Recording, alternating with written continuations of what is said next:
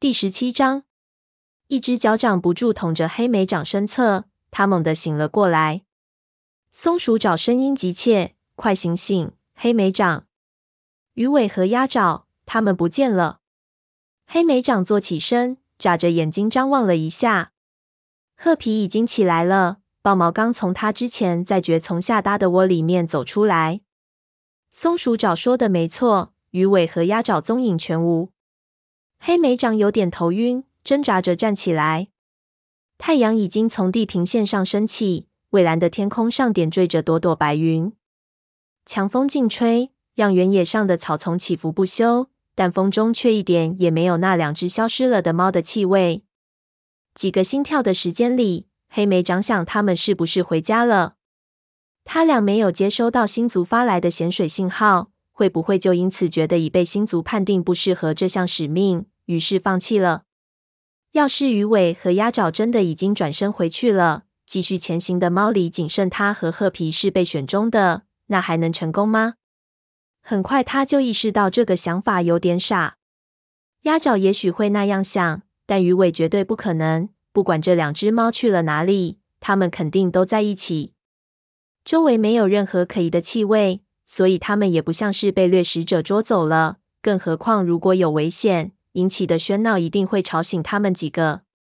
看看他们是不是去水坑喝水了。他提示松鼠爪，但他仍旧用那绿眼睛惊慌的看着他。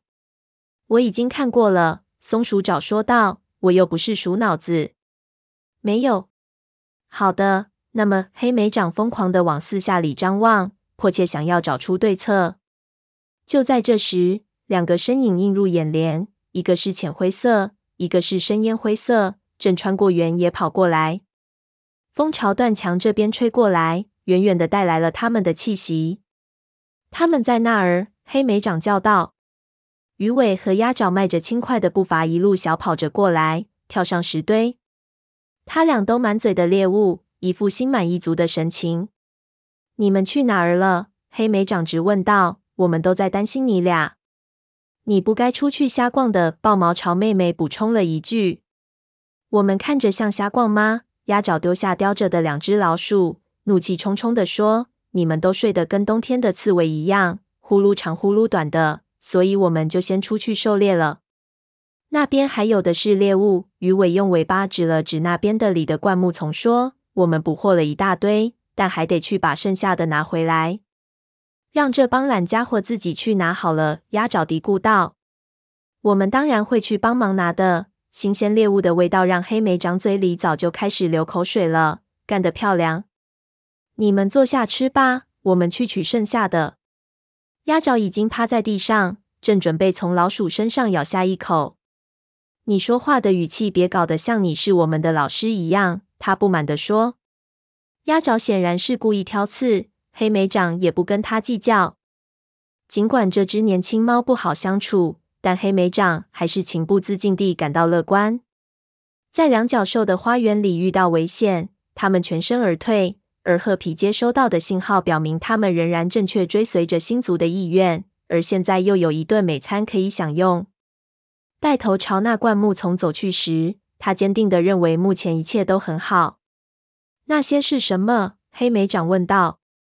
自从在两脚兽的花园里上演惊魂一幕之后。又过去了三天，这三天里，几只猫天天都在农场之间跋涉，避开那些零散分布的两脚兽巢穴。它们遇到的威胁性动物顶多也就是羊，但此刻它们蜷缩在一条沟里，这条沟顺着两块的之间的树篱往前延伸着。它们探出头，盯着远处的两头动物。黑莓长这辈子都没见过比这更大的动物。它们在原野上来回奔跑着。不断的打着响鼻，甩动头颅，巨大的蹄子踩的地面都在震动。那是马，鸭爪得意的答道：“好不容易逮着个机会，碰上了他知道而黑莓长不知道的东西。”他骄傲的眼睛都在发亮。他们有时候会跑过我们的领地，背上还骑着两脚兽。黑莓长从没听过这么离谱的事情。我猜，即便是两脚兽，有时候也会想要有四条腿吧？他开玩笑道。鸭爪耸耸肩：“我们可以走了吗？”松鼠爪可怜兮兮地说：“这沟里有水，我的尾巴都湿了。好，我们走吧。黑莓长嘀咕道。但我可不想被他们踩成肉泥。我觉得那些马对我们没什么威胁。豹毛说道。河族领地的边缘有一个农场，我们在那儿见过他们。他们从不多看我们一眼。如果他们踩到了我们，那也不会是故意的。鱼尾补充道。黑莓长并没有觉得安心一点。他们的蹄子看着就像一块久经风霜的石头，随便一踩就足以把他们的脊椎骨踩碎。我们只需趁他们跑到牧场另一端的时候，赶紧跑过去就行了。褐皮说道。我觉得他们不会追赶我们。他们一定很愚蠢，否则怎么会让两脚兽骑在他们背上呢？好，黑莓长觉得这话有道理。从这个牧场直插过去，再通过对面那排树篱。看在星族的分上，这次可千万不要又跑散了。于是他们等着，直到那些马全跑到了牧场的那一边。跑！黑莓长高声喊道。他带头冲进旷野，风冲刷过他身上的每一根毛。他感觉到同伴们在他身边一起往前跑。他好像听见马的巨蹄重击地面的声音，但他不敢慢下脚步看一眼。接着，他越过隔开原野和树篱之间的沟壑，一头钻进低矮的灌木丛躲了起来。他小心翼翼地探头出去张望，看到同伴也都安全到达了。太好了，他说道：“我觉得我们开始慢慢上道了，也该是时候了。”鸭爪很不以为然。紧挨着的那片原野里也有一些个头很大的动物，它们站在几棵树的树荫下，甩着尾巴，嘴里咀嚼着青草。这些是牛。黑莓长还是学徒时，在前往高石山的路上路过乌沼的谷仓，就在谷仓附近见过这种动物。它们的皮毛光滑，黑白相间，大大的眼睛宛如煤黑色的水潭。那些牛似乎根本不在意它们。因此，这群猫的蚁慢悠悠地穿越这片原野。它们从又深又凉的长草中穿过时，一直留意着那些牛的动静。已是接近日高时分了，黑莓长很想歇下脚来打个盹儿，但他也清楚他们必须抓紧时间赶路。他不断观察着太阳在天空中的位置，急切地盼望它赶紧西沉，这样就能确定他们行进的方向是否正确。太阳与地平线相接的地方，就是太阳呈梅枝的的方向。更让黑莓长担心的是，如果天上出现云层遮住了太阳，那可就完全没办法判断方向了。他努力不去想这些，只希望好天气能持续下去。离开牛群后，他们进入了一片看不到对面的广阔原野。这片田野上长的不是草，而是像乌爪谷仓里的稻草一样的黄色秸秆。这些秸秆又韧又密，被剪得短短的，踩在上面又硬又扎。他们听见有两脚兽的怪物在远处吼叫不休，声音在那边。松鼠爪跳上树林里一棵接骨木树的矮枝，远远眺望，有一只巨大的怪物就在原野里。可这附近没有雷鬼路啊！什么？不可能！黑莓长跳到他身边的树枝上。他惊愕地发觉，松鼠爪说的没错，这个怪物远远大过雷鬼路上的大多数怪物。它正吼叫着，慢慢穿过原野，周身缠绕着某种云雾，在空气中搅起飞旋的黄色尘土。满意了？松鼠爪讽刺地问道。抱歉，黑莓长跳下树，回到同伴身边。松鼠爪说的没错，田野里确实有一个怪物。那我们最好在他没看见我们之前赶紧上路。”豹毛说道。“他们本该待在雷鬼路上的啊！”鱼尾埋怨道，“太不合理了。”鸭爪小心地拍了一下田野里浓密而尖锐的秸秆，“这可不是什么好东西。”他啐道，“要是从这上面走过去，我们的掌垫都好不了。我们得沿着边缘走。”他说话的时候瞪着其他猫，以为有谁会反驳他。但大家都没有说话，只有鱼尾表示赞同的低声回应。黑莓长也觉得鸭爪出了个好主意，要是他在提出来的时候能别表现的那么好斗就好了。这位风族学徒走在前面，几个同伴跟着他。他们一直靠在树篱边上行走，以便于在怪物追来时迅速躲避。在树篱和坚硬的黄色秸秆之间，有一道长满草的狭长地带，刚好够几只猫排成一列行走。看那儿！褐皮惊呼道。褐皮扭过耳朵，指向一只蜷缩在尖锐秸秆间的老鼠。那老鼠正忙着啃食散落在地面上的种子。其他猫还没反应过来，松鼠爪已经扑了过去，在咔嚓作响的秸秆间翻了一个滚。再站起来时，嘴里已经多了一只老鼠。给你，松鼠爪把老鼠放在褐皮面前说：“是你先看见的，我可以自己抓到猎物。”谢了，褐皮冷淡地说。现在，黑莓长总算知道要寻找的目标了。他发现秸秆间有很多的老鼠在四下奔忙，用散落的种子填饱肚皮。这简直是星族送给他们饱餐的机会。松鼠爪吃完以后，黑莓长就叫他爬到一棵树上去放哨。如果怪物改变方向朝他们这边过来，就赶紧报信。但怪物一直在远处。再次上路时，腹中的猎物让黑莓长觉得更有力量了，也觉得更有希望了。尤其是当太阳开始下落时，他便可以确定前进的方向了。没过多久，他们就离开了这片奇怪扎脚的原野。接下去的路好走多了。白日的热气让空气都变得沉滞起来，蜜蜂在草丛里嗡嗡叫着。一只蝴蝶飞过，松鼠爪拿脚掌去拍打，但它神情困倦，根本追不上。快要接近草甸边缘的时候，褐皮走在了前面，豹毛和松鼠爪紧随其后，接着是鸭爪和鱼尾。黑莓掌走在队伍后面，提防着可能出现的危险。这里没有树篱，但两脚兽在这儿用某种纤细闪亮的东西搭建了栅栏。栅栏像是扭结的小树枝交缠成的网状，只是网格形状很规整。网格太小，根本钻不过去。但栅栏底下有一道缝，猫可以贴的放平身体，从下面挤过去。黑莓长从下面钻了过去，感觉栅栏剐蹭着他的后背。豹毛在他旁边也跟着钻了过去。黑莓长刚直起身，就听到一声凶狠的号叫从远处的栅栏底下传了过来：“我被挂住了！”是松鼠爪的声音。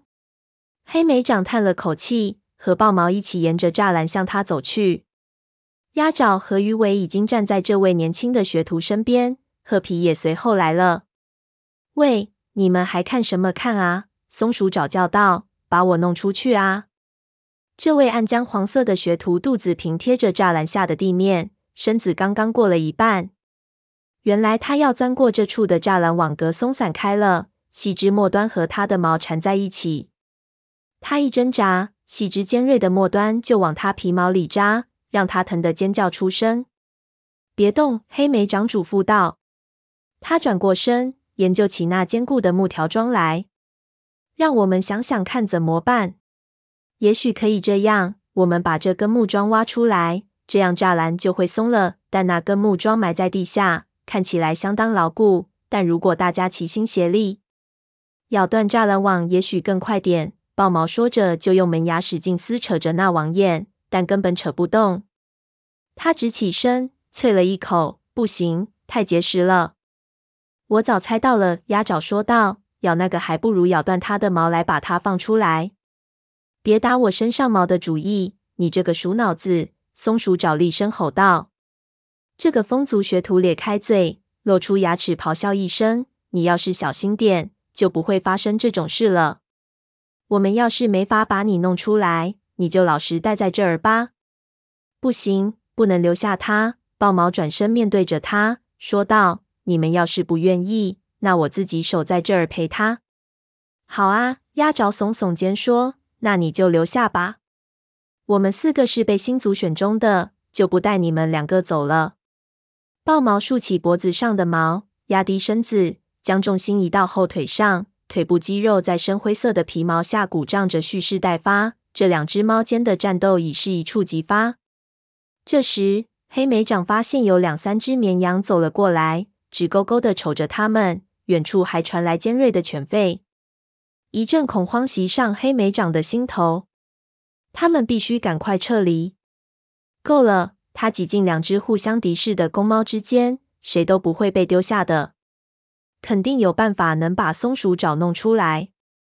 他转向松鼠爪，看到褐皮和鱼尾蹲伏在他身边。鱼尾嘴里嚼着羊蹄叶。老实讲，他恼火地瞥了一眼黑莓长，吐出草药。你们公猫除了爱打架，还会做别的事情吗？这是他们的特长啊！褐皮说着，眼里闪过一丝戏谑。好了，把羊蹄叶抹在它的毛上，它们能让皮毛更容易滑出来。吸口气，松鼠爪，你一定是老鼠吃多了。黑莓长站在旁边，看着鱼尾把嚼烂的羊蹄叶放在松鼠爪的皮毛上，一只前爪不断地将它揉进和细枝缠在一起的乱毛上。现在再试试，褐皮对他说。松鼠爪前爪拼命刨着，后腿蹬的，用力想让自己挤过去，没有用。他喘息着说：“有用，绝对有用。”鱼尾的声音很紧张，他用爪子使劲按着松鼠爪的肩膀。因为涂抹了绿色夜壶，松鼠爪的肩膀变得滑溜溜的。继续用力，快一点！黑莓长催促道。那狗又开始叫了。看热闹的绵羊也四散开来，风载着狗的气味朝它们吹过来，而且越来越强烈。豹毛和鸭爪做好了随时逃跑的准备。松鼠爪咬紧牙关，拼命一震，突然哧溜一下窜进了原野里。它那一团暗浆黄色的毛从栅栏细枝下滑脱出来，枝上还挂着几缕毛。可松鼠爪总算是挣脱出来了。它站起来，抖抖身子。谢谢，它对鱼尾和褐皮说道：“这个主意真棒。”他说的对，黑莓长真希望这办法是自己想出来的。至少现在可以继续赶路，按照落日所在的方向走就是了。而且必须得快。以免被那狗追上，他领着大家穿过下一片原野。他满怀信心地认为，星族正指引着他们前进的道路。第二天早上醒来时，天空中密布的浓云让黑莓长很是沮丧，对星族会为他们引路的信心顿时也有些消退。他一直在担心这个，前些日子的晴好天气也许只是运气而已。如果看不到太阳，他又该如何判断走哪条路呢？他爬了起来，看到同伴们都还在熟睡中。头天晚上，他们没有找到更合适的地方栖身，就在原野里几棵瘦弱的荆棘树下的凹的里过的夜。头顶没有浓密树冠的情况，让黑莓长感觉越来越紧张。他以前从没意识到，他和族猫们对树木的依赖如此强烈，捕食、遮风挡雨、藏身，每一样都离不开树木的荫蔽。蓝星所说的预言让他更加焦虑了，那焦灼感就像獾的牙齿咬进了脖子一样，简直让他喘不过气。他脚掌发痒，恨不能立刻就走。他爬出凹的，打量着四周，天色还是灰蒙蒙的，空气很潮湿，眼看就要下雨了。远处有一片树林，还立着更多两脚兽的巢穴。黑莓长希望他们要走的路不会让他们又回到两脚兽之中。黑莓长，黑莓长，一只猫激动的叫着他的名字。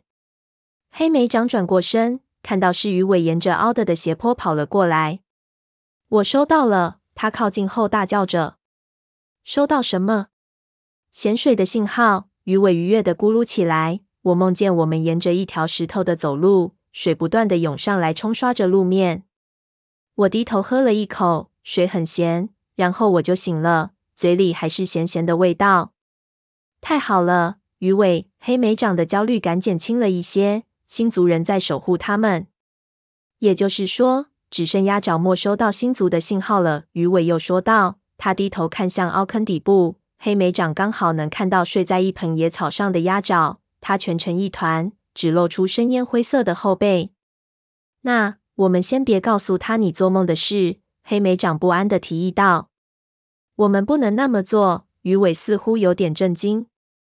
他迟早会知道的，他到时候就会认为我们故意骗他。他想了一下，又补了一句：“让我来告诉他吧，我会等到他心情好的时候跟他说。”黑莓长哼了一声说：“那你可有的等了。”鱼尾忧虑的轻叹了口气，说道：“哎。”黑莓长啊，鸭爪其实并不坏。他也不容易，他本来都快要晋升为武士了，却不得不离开森林。我觉得他很孤独。我有豹毛，你有褐皮和松鼠爪。我们几个之前都认识，但鸭爪却是孤零零一个。黑莓长从没有想过这一层，这的确应该被好好考虑一下。只可惜，并不能使鸭爪跟大家相处的更容易点。下一次，他还是会在鸡毛蒜皮的小事上与其他猫争执。我们都忠于自己的族群，黑莓长说，也忠于那座森林以及武士守则。鸭爪也没什么两样，他现在只不过是一个学徒。如果别总想着当首领，就会好得多。鱼尾似乎还是很不安。就算你说的没错，可现在只有他一个没有收到星族的信号，他还是会很难受。黑莓长跟鱼尾轻轻碰了碰鼻子，那就由你去说吧。等你觉得合适的时候，他四下里看看，补充道：“我们现在去叫醒他们。”等确定好方向，就马上动身。走那边，鱼尾的语气非常自信。他摇摇尾巴，指向原野远端的那片树林。昨晚夕阳是从那里下落的。那以后呢？黑莓长不知道。如果太阳不出来，他们怎么才能找到该走的路？星族会不会送来别的信息，帮助他们找到太阳沉没之的？他走向凹坑，想叫醒同伴时，心里默默向武士祖灵们祈祷着，请将正确的道路指给我们吧。不管前路有怎样的艰难险阻，都请保佑我们平安。